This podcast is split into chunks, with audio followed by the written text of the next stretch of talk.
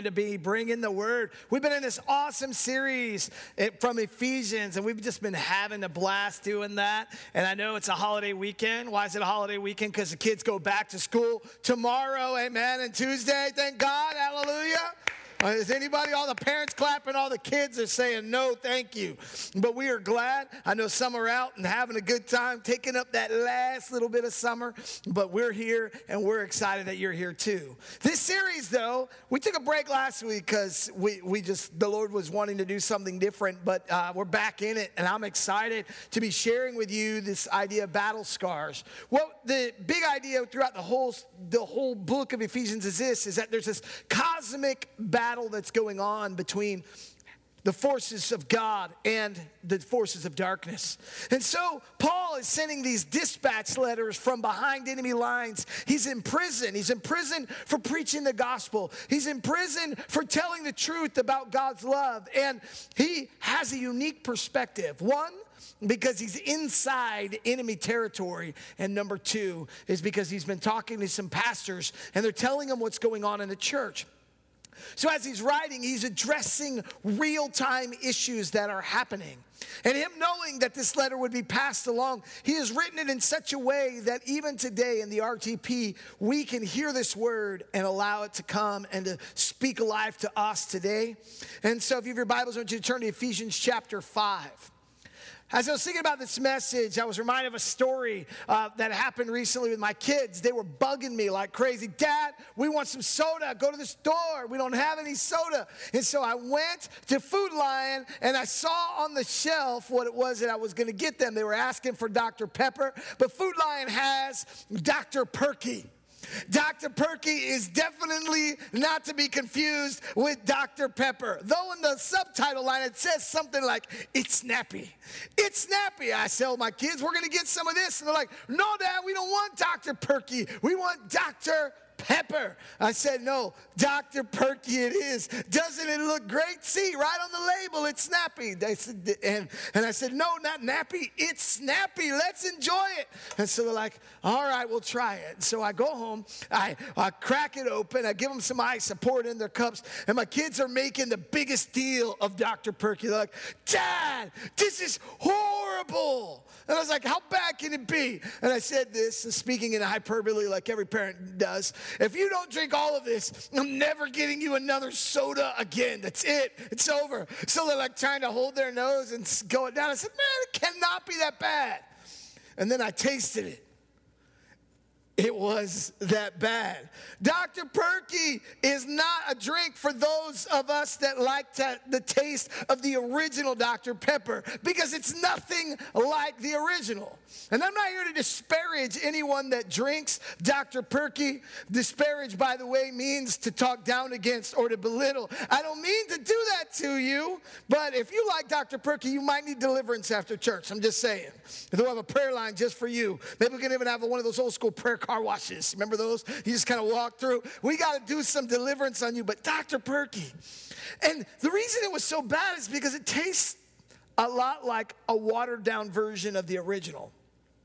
There's this watered down taste to it. And maybe you prefer Dr. Perky, but for those that like the original, those that long for the original, Dr. Perky's just not going to do. This is sort of where our message meets us this morning.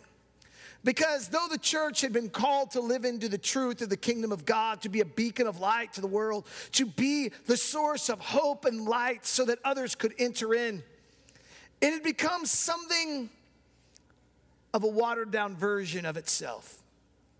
Stuff was entering into the community that was harming it attitudes, mindsets, ways in which they were living. It was affecting their message and it had become watered down. And so Paul picks up right where he left off as he's dealing with family matters and the way that the church interacts with each other and gives us these wonderful words of, of the Spirit of God, God's word for us this morning. Verse 1, reading, For God's example, no, follow God's example Therefore, as dearly loved children, and walk in the way of love, just as Christ loved us and gave himself up for us as a fragrant offering and sacrifice to God. But among you, there must not be even a hint of sexual immorality or any kind of impurity or of greed, because these are improper for God's holy people. Nor should there be obscenity, foolish talk, or coarse joking, which are out of place, but rather thanksgiving. For of this you can be sure no immoral, impure, or greedy person, such a person is an idolater, has any inheritance in the kingdom of Christ and of God. Strong words. Let no one deceive you with empty words, for because of such things, God's wrath comes on those who are disobedient. Therefore, do not be partners with them, for you were once darkness, but now you are light in the Lord. For the fruit of the light consists in all goodness, righteousness, and truth.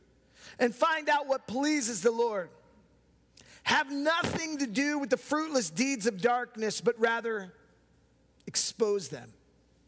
It is shameful to mention what the disobedient do in secret, but everything exposed by the light becomes visible, and everything that is illuminated becomes a light. This is why it is said, Wake up, sleeper, rise from the dead, and Christ will shine on you. Be very careful then how you live, not as unwise, but as wise, making the most of every opportunity because the days are evil. Therefore, do not be foolish, but understands what the, understand what the Lord's will is. Do not get drunk on wine, which leads to debauchery. Instead, be filled with the Spirit, speaking to one another with psalms, songs, and hymns from the Spirit Sing and make music from your heart to the Lord, always giving thanks to God the Father for everything in the name of our Lord Jesus Christ. Sounds like a lot of rules. And sounds like a lot of rules that get broken often in the community of faith. And Paul is addressing this not because it isn't a problem, but because it actually is. And what's happening to the church is its message is becoming muddy to the degree that there's no longer a distinction between who the church is and who the world is. The church is supposed to be an icon. Think of an icon as that little window on your phone, that, that little app that you press. The icon is not the real, but it should be a path to it. The church is supposed to be like one of those. When you press that little um, app on your phone, it leads to a whole other world. It exposes all the things that are underneath. But when the app is broken, have you ever had a broken app on your phone? I had this one and it drove me crazy. And every time I would try to do it, it was malfunctioning behind the scenes. And so finally I deleted the app and said, I'm just done with this thing. It's not working like it's supposed to. Well, in a similar way, the church is called to be like that, like an icon that points to something greater. But it's like the coating underneath the church has become a lot like Dr. Perky's so that when people access, say, I want hope. And so they click on that app in their life and say, I want to enter into the life of the church. I hear things are amazing. They get inside and go, No thanks. I'm good. I'll just keep rolling on because something is malfunctioning. This is what Paul is trying to address. The Spirit of God has inspired this scripture for us today because the, there's a broken pathway. And so, people that are trying to enter into the kingdom of God have found that they can't find their way in. And who to blame except the church? The church who has allowed its coding to become corrupted, that it's allowed its witness to become watered down, trying to maybe be a little bit more contemporary or a little bit more relevant. They have expelled the authentic. And in doing so, have caused great harm to enter into the community of faith. And this church, this young church that Paul loves, this church plant that he was instrumental in helping get off the ground after a few years has become a little bit watered down and he sees it as a problem. And so he lists the characteristics or the symptoms of where the breakdown is in the church's message, where and how it's been watered down. And he wants them to know that these characteristics that are happening around the church, they really don't have any place in it. And they're hurting your message, they're hurting your witness. But not only is he giving them a bunch of the rules, or if you will, the, the sort of the code of faith, he's also helping them to know the life in which they're called to live into. And here in our text this morning, what he is looking to bring forth is something of transforming faith. Something that when someone taps into it, they say, I want what it is that they have. I want the life that they have. I want the peace that they have. I want the joy that they have. I want the power of God like they see happening in their life. I want that for me. Amen. That's what Paul is asking them to, to live into. And now the church, they're sort of at this crossroads. What are they going to be? Will they emerge or will they stay put? Will they live into the destiny for which God called them to or will they shrink back? Paul says, please do not. The world is counting on you to be the bride of Christ and to be the example of God's inbreaking in the world. Don't back down. How do you not back down? Well, he gives us some, some, some really good counsel here. The first thing he says is that we need to, if we don't want to allow our coding to get a, uh, a malfunction or, or, or miswired, if we don't want our message to be watered down, we need to let love lead. He says, Walk in the way of love just as Christ loved us and laid down his life for us. Christ gave himself up as a fragrant offering. And as the church, we're called to let love lead in all of the activities of who we are as a community. To put it differently, that love has to be the thing that drives the characteristics of the church. Because outside the church, there's a whole lot of people that talk about love, that sing about love, but don't really live into the idea of what love truly is. He's correlating love with Christ's sacrifice, with his work on the cross, and says, This is the way that you guys ought to be living for one another is laying down your life so that the community of faith can thrive. And so when others see it, it looks different than what it does on the outside. Notice the sins that he talks about. He talks about sexual immorality, he talks about impurity, and he talks about greed. Those are two things, and actually, he repeats those three twice and then lists some other things after that. But in the beginning part, when he's talking about the way of love, he specifically highlights those. Why do you think he chooses those? He could have chose 10,000 sins. He chooses these specific ones. Why? Because the sins that he's pointing to are all of those things that we do as people that all about that are all about feeding me. Sexual morality is all about my needs. Impurity, the same. And so is greed. It's all about me acquiring more, even if it means that someone suffers around me. It doesn't matter about them. I'm going to take care of me and mine, even if it means you suffer. And we say, oh, that's horrible. But we live into those kinds of characteristics sometimes. We're more worried about what's happening on our street, at our zip code, at our address, than we are about what's going on in the life of the community of faith. And he says that this characteristic is causing the church's message to become watered down. Our culture here should be uniquely different. It should look like a picture of heaven on earth. And he's saying, Ephesus, that's what yours should look like too. And every church, this is the witness it's called to bear.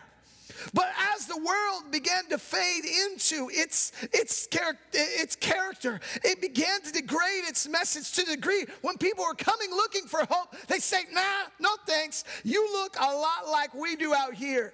As I sort of posed a few weeks back and have heard Christians even use this, the only thing different between me and the world is I'm forgiven. That better not be true. We are forgiven. Thank you, Jesus. But if that's the only distinction, that's not really what the scripture is calling us to as people.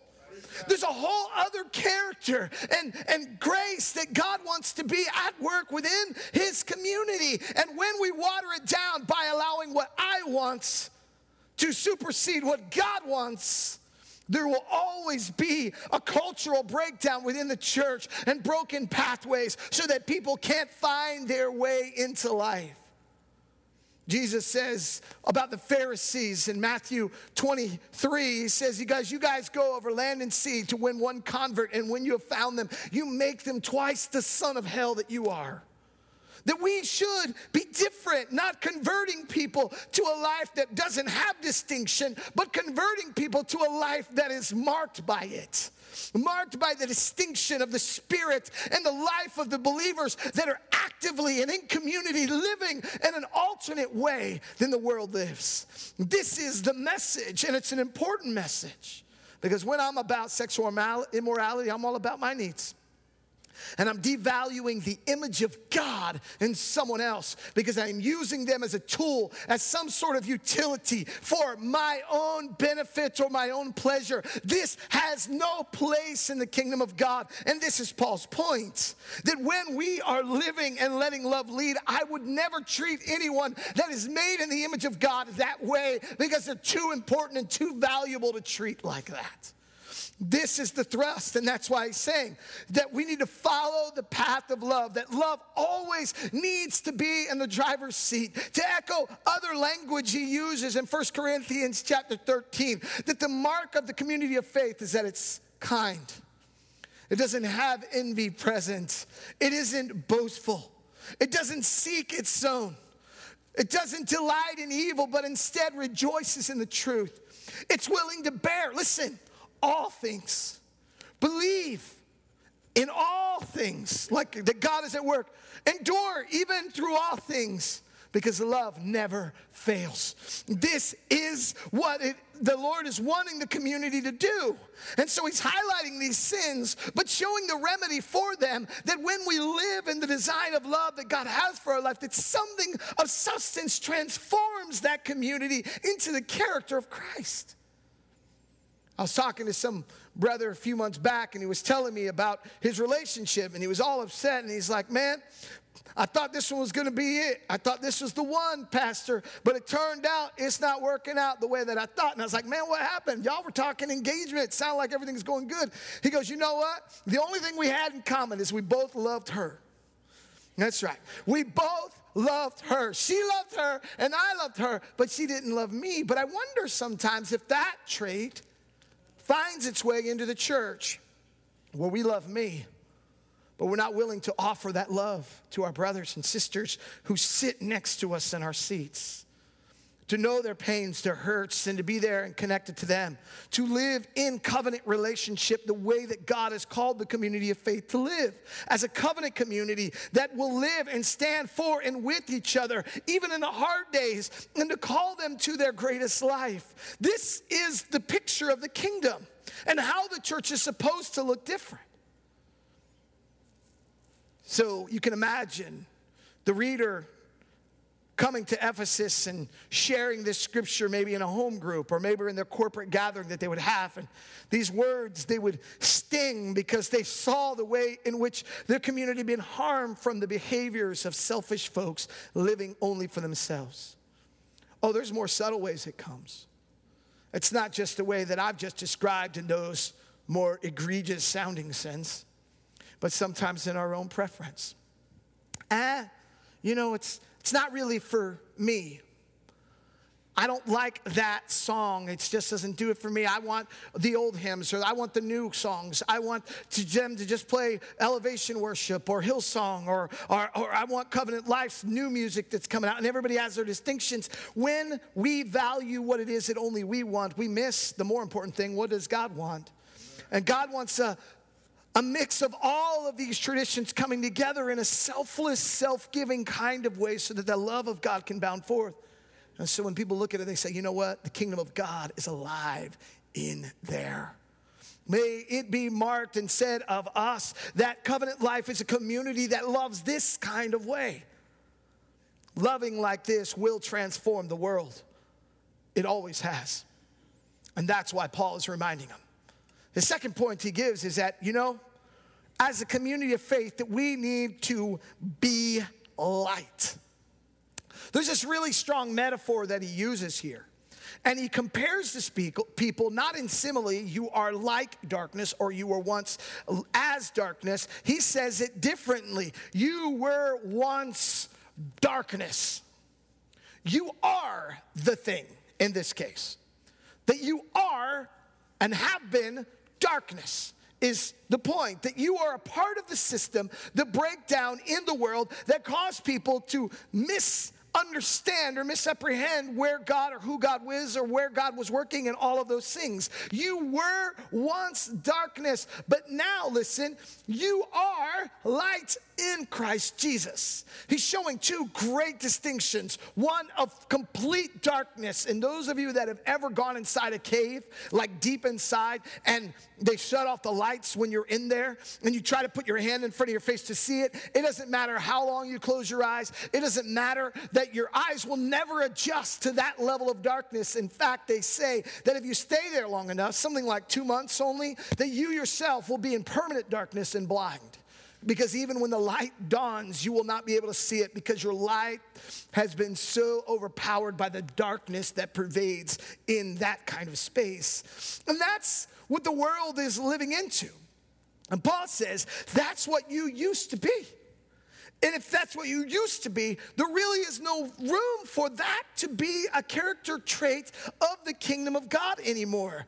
That you are instead called to be light. And he uses this really neat uh, analogy. He says that everything the light touches becomes a light.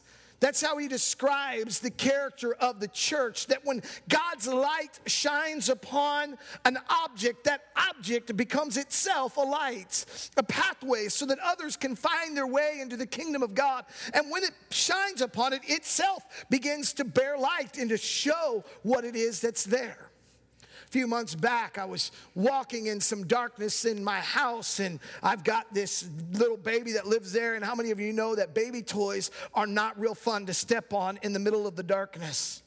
That, that yeah, Legos are from the devil, amen. They will cause you to lose your ever loving faith sometimes because they hurt so bad when you step on these things at night.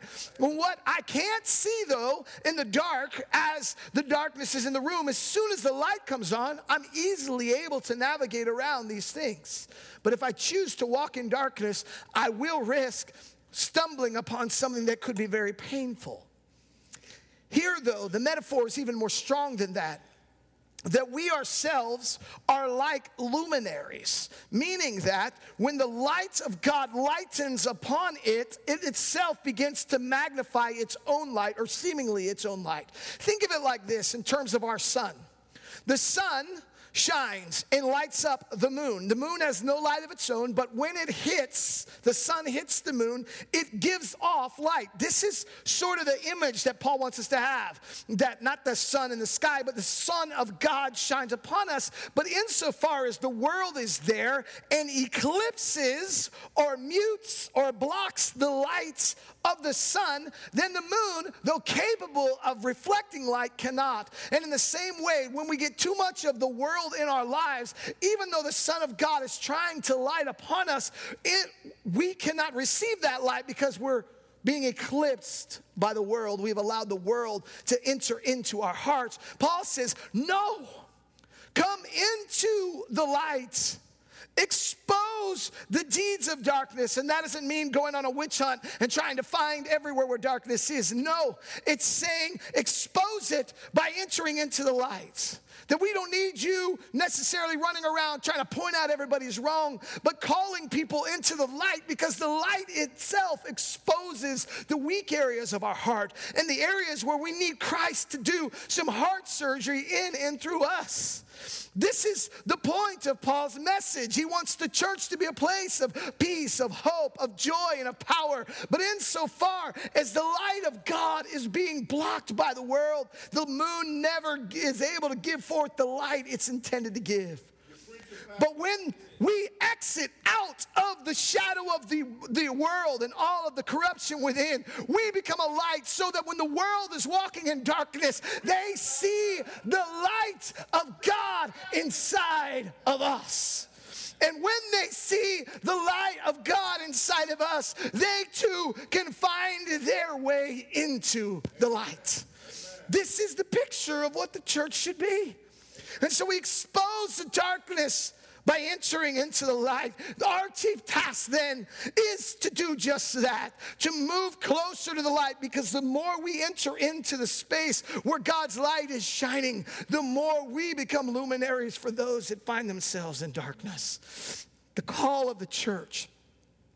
You were once darkness, but now you are light in Christ Jesus not in yourself, but in Christ. You are now a light that is bounding forth, that's wanting to illuminate the path for everyone around so they too can navigate the darkness.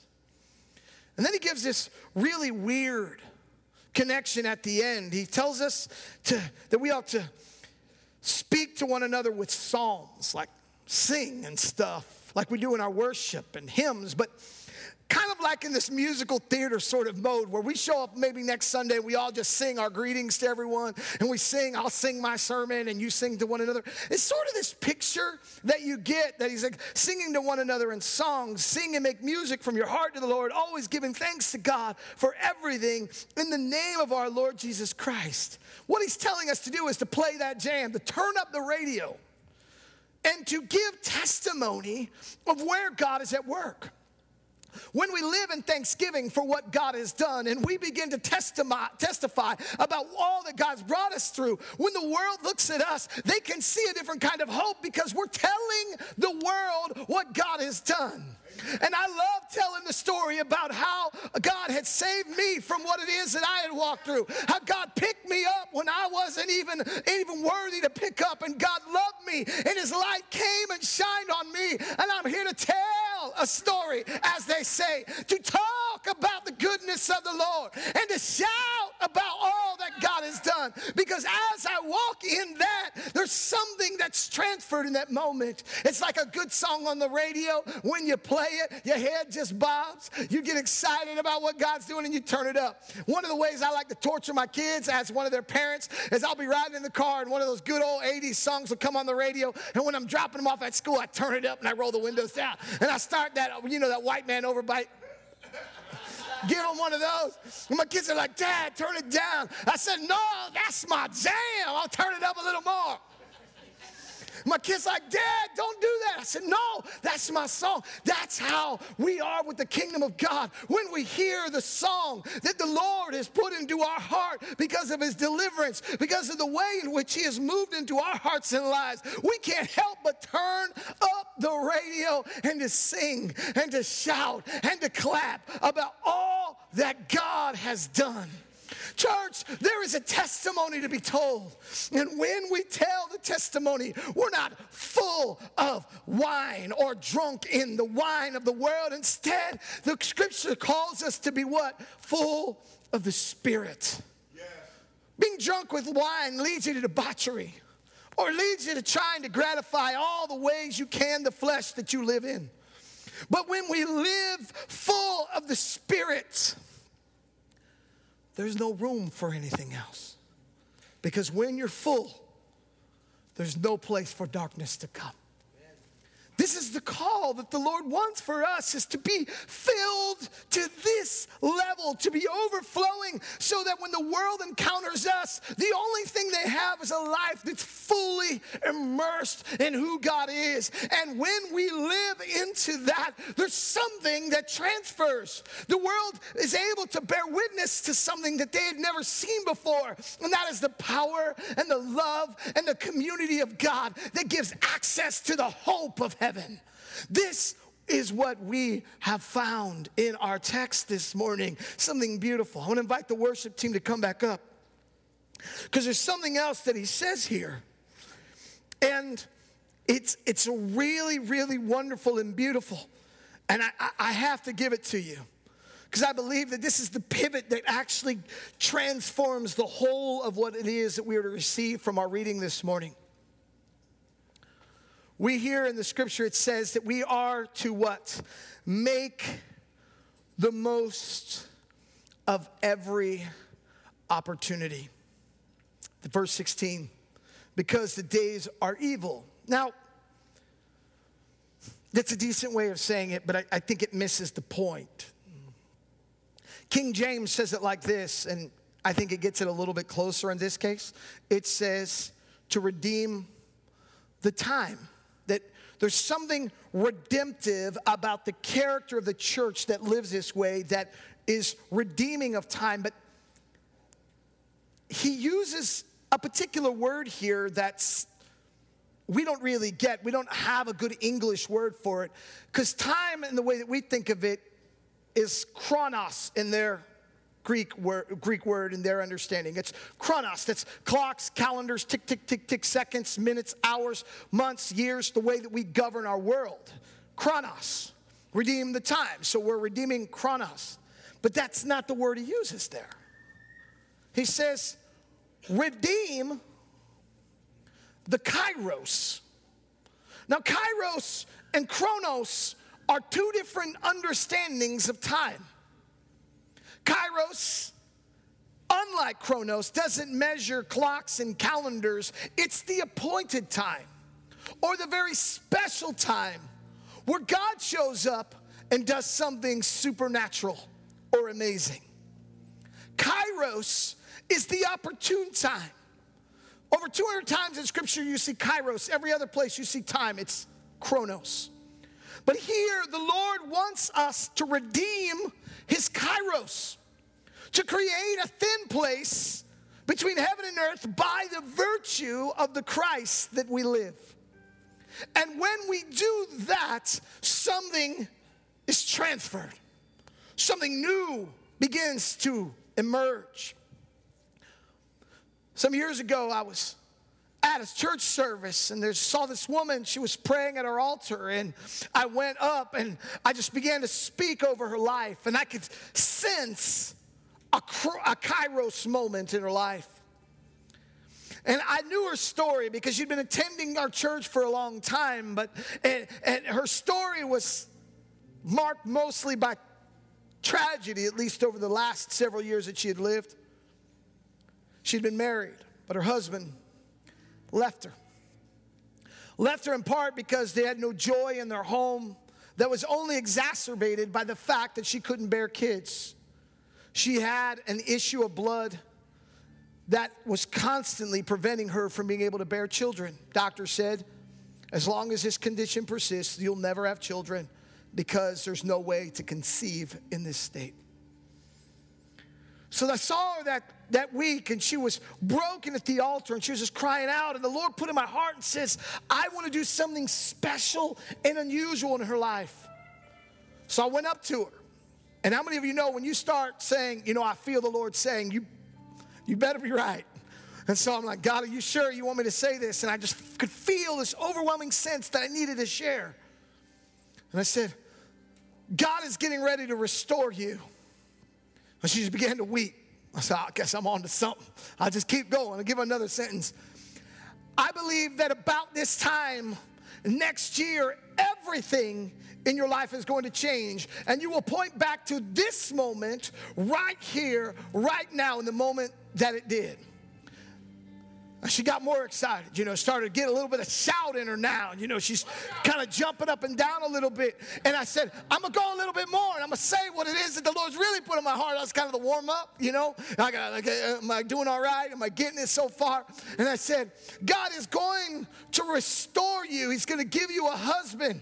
And they will say of the woman that was unable to conceive, Look at the number of her children. Not only will you marry, but you're going to have children, and those children are going to be know, uh, known and they're going to be taught by the Lord, and God's going to do great things through them. By now, the whole place is lit because they knew her story in this in this uh, uh, uh sanctuary where we were preaching this. And here's what happened: the next month, she met her husband. Six months after she met him, they married. And nine months after they married, she was pregnant with her first. And now she's had one, two, three babies. Why? Because Kairos showed up. An opportune time showed up. And when the Lord says, redeem the Kairos, it's saying, create the space where it's easy for me to move. How? By being full of the Spirit, by being light, by following the way of love, by playing the jam. Because when we do those things, what happens is a thin place comes between heaven and earth. Kairos shows up. And when Kairos shows up in the Bible, we see great things happening. A 90 year old woman whose body was as good as dead gave birth to a child. When Kairos showed up, a shepherd boy took out a giant. When Kairos showed up, three Hebrew boy teenagers walked through the fiery furnace and came out on the other side. When Kairos showed up in the lion's den, the Lord shut their mouth. When Kairos showed up, God did something special. And when we live into the character of the kingdom, Kairos always shows up. It always shows up.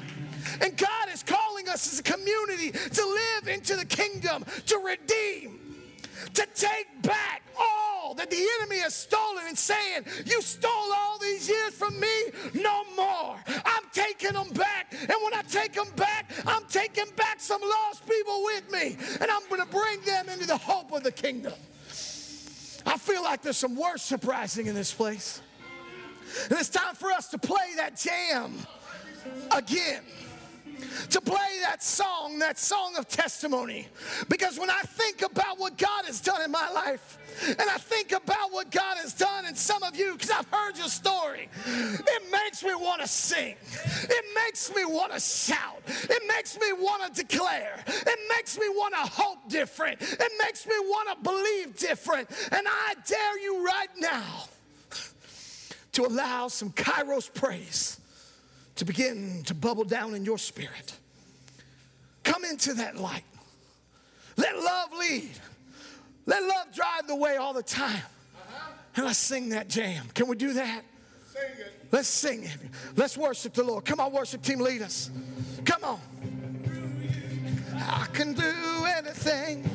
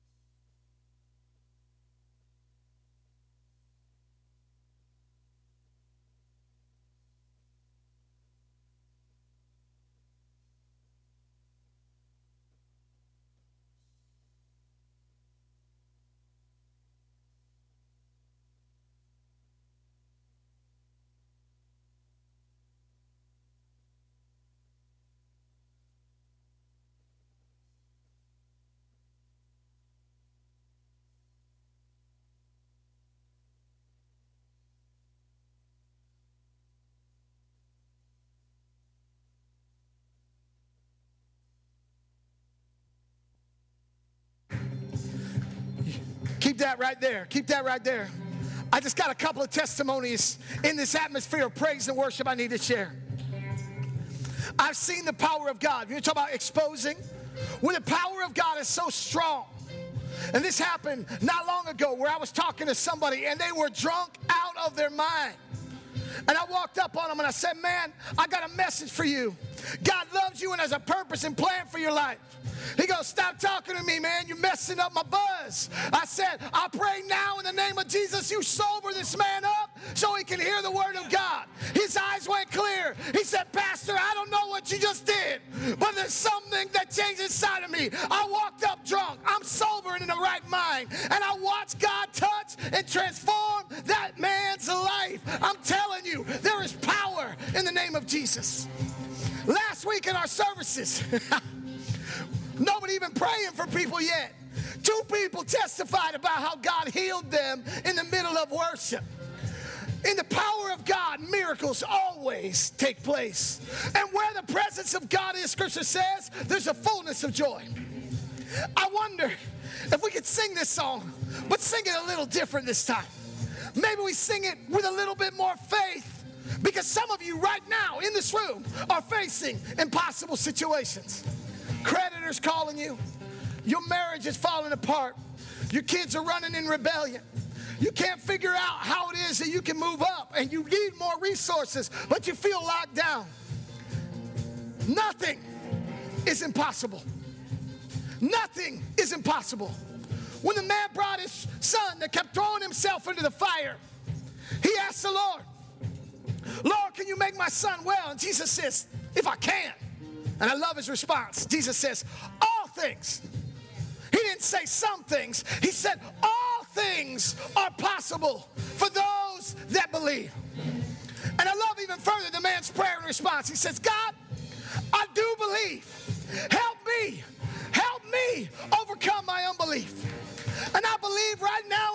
Atmosphere that God is trying to overcome some belief. So, unbelief. So, wherever you have an area where you need to see God at work, as we sing, nothing is impossible. I just want you to place that nothing or that something that you think is impossible into the hands of the one where nothing is impossible. And let's God watch God do some miracles in this place today. Can we see it? Let's sing it one more time. Come on. Come on.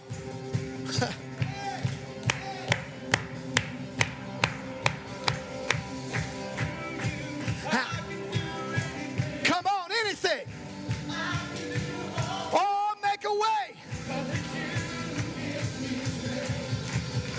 way. Nothing is impossible through you. Blind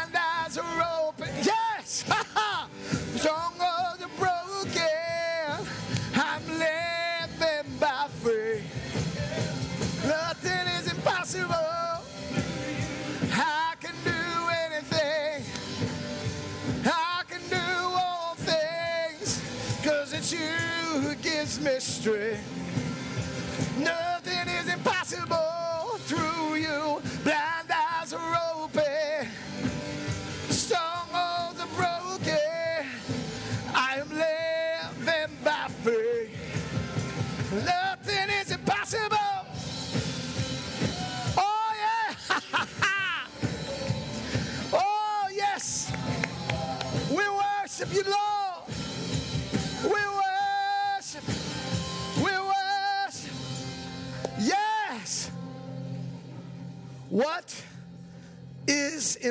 impossible for God? Nothing. Can we say it again? What is impossible with God? Nothing. Nothing. You came in today heavy. Some of you came in very broken. But nothing is impossible for God. Let His love just begin to wash over you right here in this place. Maybe this morning you came and you didn't even have the faith to hardly get out of bed, but you struggled and you made it here. God has a plan for you. Nothing is impossible. He can take the years of struggle, years of addiction and brokenness and lostness and destruction, and in a moment turn it around. Let love lead. Step into the light. Be full of the Spirit. sing that song. God is working. Now, God, I pray over every single person that's here and every need that is present within their life. And I pray that supernaturally that you would just meet them all right where they are at. In the name of Jesus, a marriage that's been on the rocks is being healed. In the name of Jesus, somebody came in and they had a lot of pain in their foot, and I feel like God is healing that foot right now. There's some in here, two or three specific, that have been not just riddled with fear, but overwhelmed by it. It's been paralyzing. God's delivering you now. There's power in this place for miracles. And there's new life that's bounding forth even now in our midst. We can sing and shout about it, but if it's not lived, it's not real, at least for us. But I believe now more than ever before that God is calling this church even if no other church does, this church specifically, to live into the kingdom virtue of Christ. And when we do, there won't be another place like it on earth. I'm seeing glimpses of it. We're getting close, church. Let's take that next step and plunge all the way in. With every head bowed and every eye closed, maybe this morning you say, you know, Pastor, this is right where I need it this morning.